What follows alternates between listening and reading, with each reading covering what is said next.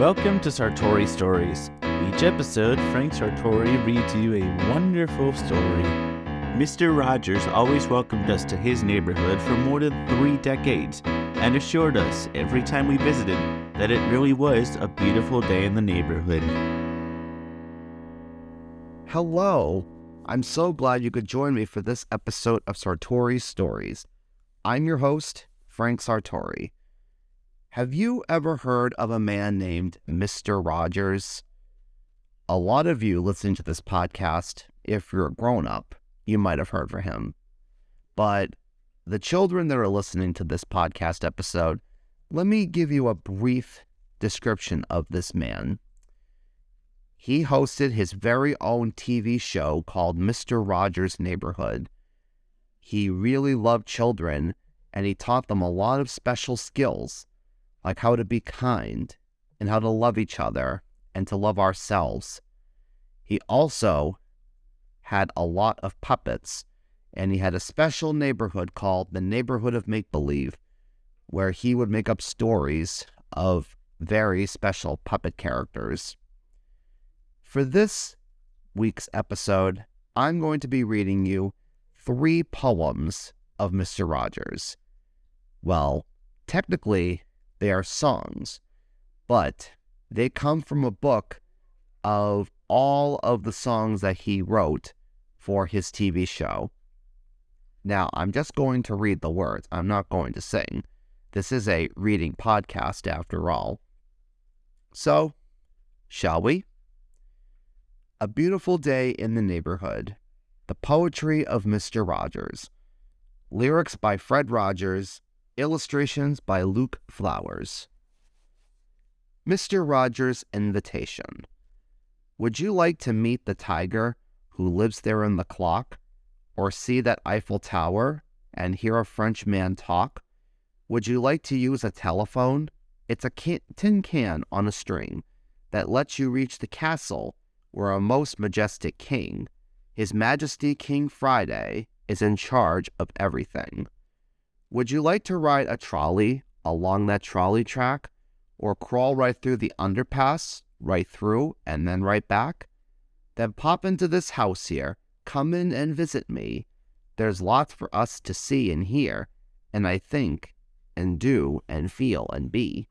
My name is Mr. Rogers. I'm glad that you are near. You've made this day a special day by just your being here. I think I'm going to like today. I think I'm going to like today. I think I'll call it fine. I'll wrap it in ribbons and make it mine. I think I'm going to like today. It's very plain to see. I like every minute, and it likes me. Don't you agree? This is the nicest day in the neighborhood, the nicest day in the calendar, the nicest day in the hemisphere for me. I think I'm going to like today. It's been the best by far. I got it by wishing on last night's star. I think I'm going to like today, and when today is through, I'll catch it and keep it as good as new. I'll have the nicest day in the neighborhood, the nicest day on the calendar. The nicest day will just stay at home with me. I think I'm going to like today. It's you I like. It's you I like. It's not the things you wear. It's not the way you do your hair, but it's you I like.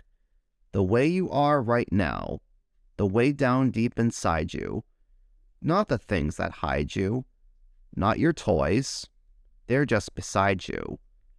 But it's you I like. Every part of you. Your skin, your eyes, your feelings, whether old or new. I hope that you'll remember, even when you're feeling blue, that it's you I like, it's you yourself, it's you. It's you I like. Mr. Rogers really was a special man. He cared a lot about children, and he cared about how they grew, and he cared about their feelings. And he really cared about the world. His job in life was to spread as much kindness as he possibly could, and to teach kids how to love themselves and how to love each other. Now, sadly, Mr. Rogers passed away or died a long time ago. And with everything that goes on in this world today, I feel like we need a lot of Mr. Rogers' guidance and reminders of everything that he taught. He used to always say at the end of his shows that he did for television, he always said, You've made this day such a special day. You know how, by just your being yourself. There's only one person in this whole world like you, and people can like you just the way you are. And it's true. I like you just the way you are. It doesn't matter what you look like, or how you dress, or what your hair looks like, or your skin color. It's you, yourself. It's what's inside of you that's the most important thing. And I really, really hope that you love yourself too, because that's important. It's important to love yourself. And it's also important to love others your friends, your family, your neighbors, and just about everyone else you come in contact with. It's important to show kindness. And I sure hope you show kindness every day.